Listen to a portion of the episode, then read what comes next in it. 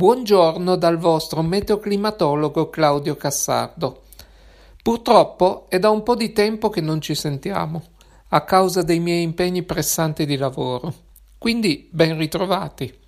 La pillola di oggi la vorrei dedicare alla foresta amazzonica e in particolare a uno studio uscito in questo mese ad opera di un gruppo internazionale di una trentina di scienziati capitanati dalla dottoressa Luciana Vannagatti dell'Istituto Nazionale per le Ricerche nello Spazio.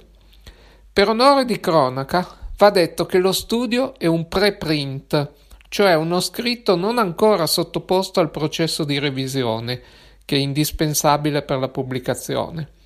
Tuttavia i risultati, come vedremo, sono in linea con altri studi precedenti e quindi ho deciso di parlarvene. Per gli interessati, lo studio di Gatti e altri è reperibile sul portale ResearchGate. Iniziamo da qualche dato preliminare. L'Amazzonia si estende per 6 milioni e 700 mila km quadrati circa ed è presente nei territori di nove paesi. La maggioranza si trova in Brasile, ma comprende anche zone di Colombia, Venezuela, Guyana, Guyana francese, Suriname, Bolivia, Perù ed Ecuador. La sua foresta ne ricopre quasi 5 milioni e mezzo, un'estensione pari al 40% dell'intero Sud America, ed è la più estesa foresta tropicale del nostro pianeta. La seconda più estesa, quella nel bacino fluviale del Congo, in Africa, ha un'estensione di circa un terzo se paragonata all'Amazzonia. Semplificando un po', si può dire che le foreste pluviali spesso si sostengano attraverso l'autoirrigazione, cioè generano da sole le precipitazioni che ricadono su di loro. Questo perché le piante assorbono l'acqua piovana e poi la rilasciano nell'atmosfera attraverso l'evaporazione e la traspirazione, il che aiuta a mantenere un clima piovoso e umido. Attraverso questo ciclo di precipitazioni ed evapotraspirazione, le foreste pluviali fos- possono contribuire a generare fino al 75% della propria pioggia. I quantitativi di vapore acqua coinvolti sono immensi e hanno un ruolo importante anche nella circolazione atmosferica a grande scala. Se la foresta pluviale amazzonica fosse una nazione, sarebbe la settima più estesa al mondo per superficie se non vi sembra è perché siete abituati a guardare le nazioni del mondo sul planisfero, che è la riproduzione dell'estensione reale dei continenti sulla sfera terrestre, fatta però su un piano, quindi utilizzando una proiezione geometrica. Inevitabilmente tale proiezione tende a distorcere progressivamente le geometrie muovendosi verso le alte latitudini, cioè verso i due poli. Ad esempio, la Groenlandia è un'isola certamente grande, ma non è smisurata come appare sulle mappe. La sua estensione è di circa 2 milioni e 166 mila km quadrati, cioè circa un terzo dell'Amazzonia. Infine, l'Amazzonia ospita circa il 10% delle specie conosciute del pianeta, ci vivono circa 30 milioni di persone provenienti da oltre 350 diversi gruppi etnici e l'Amazzonia svolge un ruolo fondamentale nel clima terrestre, nel senso che è una delle nostre difese più importanti contro i cambiamenti climatici. Infatti, con tutta la sua vegetazione, è in grado di immagazzinare tra 150 e 200 miliardi di tonnellate di carbonio negli alberi e anche nel suolo, equivalente all'incirca 4 o 5 anni di emissioni globali di carbonio dovute alla combustione dei combustibili fossili. Ora torniamo alle ricerche del gruppo Proprio esaminando le emissioni di carbonio nella regione amazzonica nel 2019 e nel 2020, i ricercatori hanno osservato che sono più che raddoppiate rispetto alla media degli otto anni precedenti. Gli autori sostengono che la responsabilità di questo aumento vada ascritta alla deforestazione per scopi agricoli e agli incendi che sono entrambe quindi azioni di matrice antropica. In particolare, sempre secondo gli autori, alla radice dell'incremento delle attività di disboscamento ci sarebbe la diminuzione delle attività di prevenzione delle forze dell'ordine negli ultimi anni. La notizia è di per sé abbastanza grave, proprio per quanto appena detto. Purtroppo è noto che negli ultimi decenni la foresta amazzonica è stata sottoposta a una pressione crescente per via delle opere di cosiddetta bonifica, cioè taglio della foresta, allo scopo di far aumentare i terreni utilizzabili per l'agricoltura. Lo stesso gruppo di ricercatori ha pubblicato un lavoro l'anno scorso in cui veniva mostrato che la parte orientale della foresta veniva abbattuta a una velocità tale che la vegetazione nel suo complesso rilasciava più carbonio di quello immagazzinato. In questo studio gli stessi scienziati sostengono che il rapido aumento delle attività di disboscamento anche nella parte occidentale dell'Amazzonia abbia trasformato anche quella parte in una sorgente di emissioni di carbonio. Quindi a questo punto l'intera Amazzonia avrebbe un bilancio netto di carbonio negativo. Le misure sono state effettuate raccogliendo negli anni con piccoli aerei centinaia di campioni d'aria da diverse parti della foresta. Il dato preoccupante è che nel 2019 le emissioni di carbonio sono aumentate dell'89% rispetto alla media annuale delle emissioni nel periodo 2010-2018 e nel 2020 del 122%. Quindi c'è un rateo che sta aumentando anno dopo anno e non ci si aspetta che la situazione sia stata così diversa anche nel biennio successivo in cui Ovviamente lo studio non ha ancora i risultati, visto che le attività di disboscamento sono proseguite senza sosta. Due sono state le cause di questa inversione di tendenza avvenuta nel 2019. Gli incendi forestali hanno sicuramente dato un contributo, ma secondo i ricercatori il fattore principale è stato proprio il disboscamento, che è aumentato del 75% nel 2020. In particolare, gli scienziati mettono in collegamento questo vistoso aumento delle attività di disboscamento col contemporaneo calo dei procedimenti giudiziari e delle multe comminate ai responsabili di disboscamento illegale, diminuite dell'89% nel 2020. A sua volta questo calo delle multe ha una chiara responsabilità politica che risale alla volontà del presidente Jair Bolsonaro, guarda caso in carica dal 2019, proprio l'anno dell'inversione di tendenza sopracitato, di spingere con forza per l'espansione dell'agricoltura in Brasile, anche a costo di annientare la foresta amazzonica.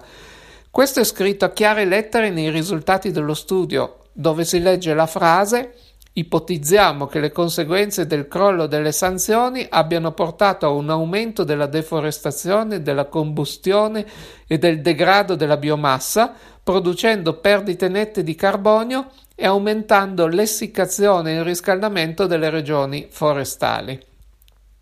Ovviamente, oltre alle problematiche legate alle emissioni di carbonio, andranno considerate anche le conseguenze altrettanto devastanti per le persone, per la fauna selvatica e per la biodiversità. Anche il clima locale avrebbe avuto delle conseguenze, secondo i ricercatori.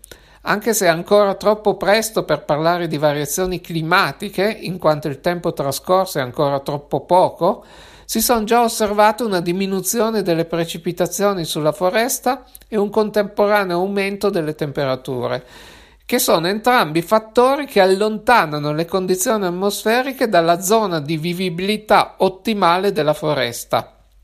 In altre parole, l'Amazzonia si starebbe avvi- avvicinando pericolosamente a un punto di svolta cruciale, uno dei famosi tipping point climatici che potrebbe vedere vaste aree della foresta stessa trasformarsi da una foresta pluviale umida e resiliente in un ambiente secco, devastato dal fuoco e irreversibilmente degradato. Proprio su questo punto ci viene un aiuto un altro studio pubblicato a marzo di quest'anno da Chris Bolton e altri due collaboratori in cui si analizza la perdita di resilienza della foresta amazzonica negli anni recenti.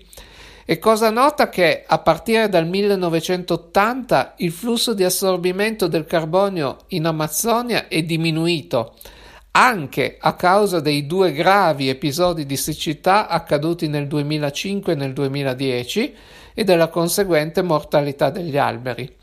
Ci sono molti studi nel settore che sostengono che la combinazione tra le attività di deforestazione e il riscaldamento globale antropogenico potrebbero portare a un feedback positivo e spingere la foresta pluviale amazzonica oltre le soglie critiche di sopravvivenza, con una conseguente improvvisa e sostanziale perdita di foreste. Più precisamente, Due sono i tipi di feedback positivo più importanti.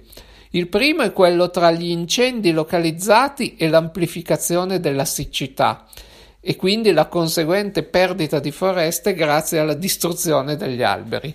E il secondo è quello tra le attività di deforestazione e la riduzione dell'evapotraspirazione, che è alimentata anche dal primo feedback, quindi i due feedback agiscono uno insieme all'altro e il tutto favorisce una conseguente riduzione delle precipitazioni e della vitalità forestale.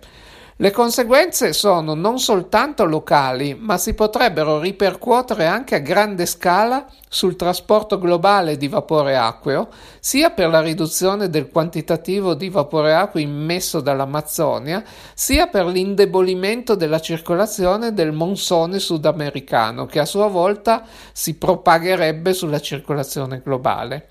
Ovviamente il condizionale è d'obbligo perché non tutti i modelli portano esattamente agli stessi risultati, ma tutte le simulazioni concordano sul fatto che qualunque cambiamento tra quelli sopra menzionati potrebbe portare la foresta amazzonica più lontano dal suo punto di equilibrio e più vicino o molto prossimo al tipping point. E questo fatto ovviamente potrebbe comportare conseguenze sia locali sia a scala globale. Gli autori di questo secondo studio concludono quindi come sia fondamentale analizzare i dati osservativi per valutare eventuali segnali di perdita di resilienza in Amazzonia. Evitando i tecnicismi dell'articolo, si può dire che i risultati dello studio, che è pubblicato e quindi ha superato il processo di revisione tra pari, chi è interessato lo può trovare anche questo sul portale ResearchGate. Eh, dicevo, i risultati dello studio hanno dimostrato che oltre tre quarti della foresta pluviale amazzonica ha perso resilienza dall'inizio degli anni 2000 e si sta avvicinando a una transizione critica. La resilienza è stata persa più rapidamente nelle regioni con meno precipitazioni e nelle parti della foresta pluviale più vicine alle attività umane di disboscamento. Ecco, proprio il degrado della foresta pluviale può essere preso a riferimento come un ottimo esempio per capire che cosa sia un tipping point climatico, ovvero un punto critico o punto di non ritorno. Si tratta in fondo di un piccolo cambiamento locale, il disboscamento nella foresta amazzonica, che inizialmente ha un piccolo effetto sul microclima locale, cioè il rallentamento dello stoccaggio del carbonio, la diminuzione dell'evapotraspirazione, meno precipitazioni temperature in aumento, il quale però si amplifica, l'intera foresta emette carbonio invece di assorbirlo, e si propaga fino ad avere effetti a scala globale, modifica delle strutture di pressione nella zona equatoriale e cambiamento dei flussi di umidità. E nel contempo danneggia il sistema stesso, la foresta amazzonica che potrebbe uscire dal suo stato di benessere e avviarsi verso la desertificazione, con quindi potenziali conseguenze drastiche a lungo termine per l'intero pianeta, che consistono nella perdita di un serbatoio di umidità con conseguente sconvolgimento dei flussi di umidità globali e anche la perdita di un grosso pozzo di carbonio. Come paragone di un tipping point si può pensare a un palazzo in cui si stiano demolendo i muri portanti partendo dal piano terra. A mano a mano il palazzo diventerà sempre più instabile anche nei piani in cui non si sta facendo nulla, fino a quando non potrà più reggersi e crollerà interamente. Il tipping point dell'Amazzonia è uno dei nove tipping point identificati nel 2019 da un gruppo di studiosi e si aggiunge agli altri probabilmente più noti. Uno di questi è il rallentamento della corrente del Golfo, o per meglio dire della circolazione termoalina, ovvero di quel grande nastro trasportatore di energia e salinità che si dipana negli oceani di tutto il globo terrestre e il cui ramo nord atlantico è costituito dalla corrente calda che dal Golfo del Messico si propaga in obliquo verso nord-est fino alle isole britanniche e alla Scandinavia. E un giorno magari ve ne parlerò in dettaglio.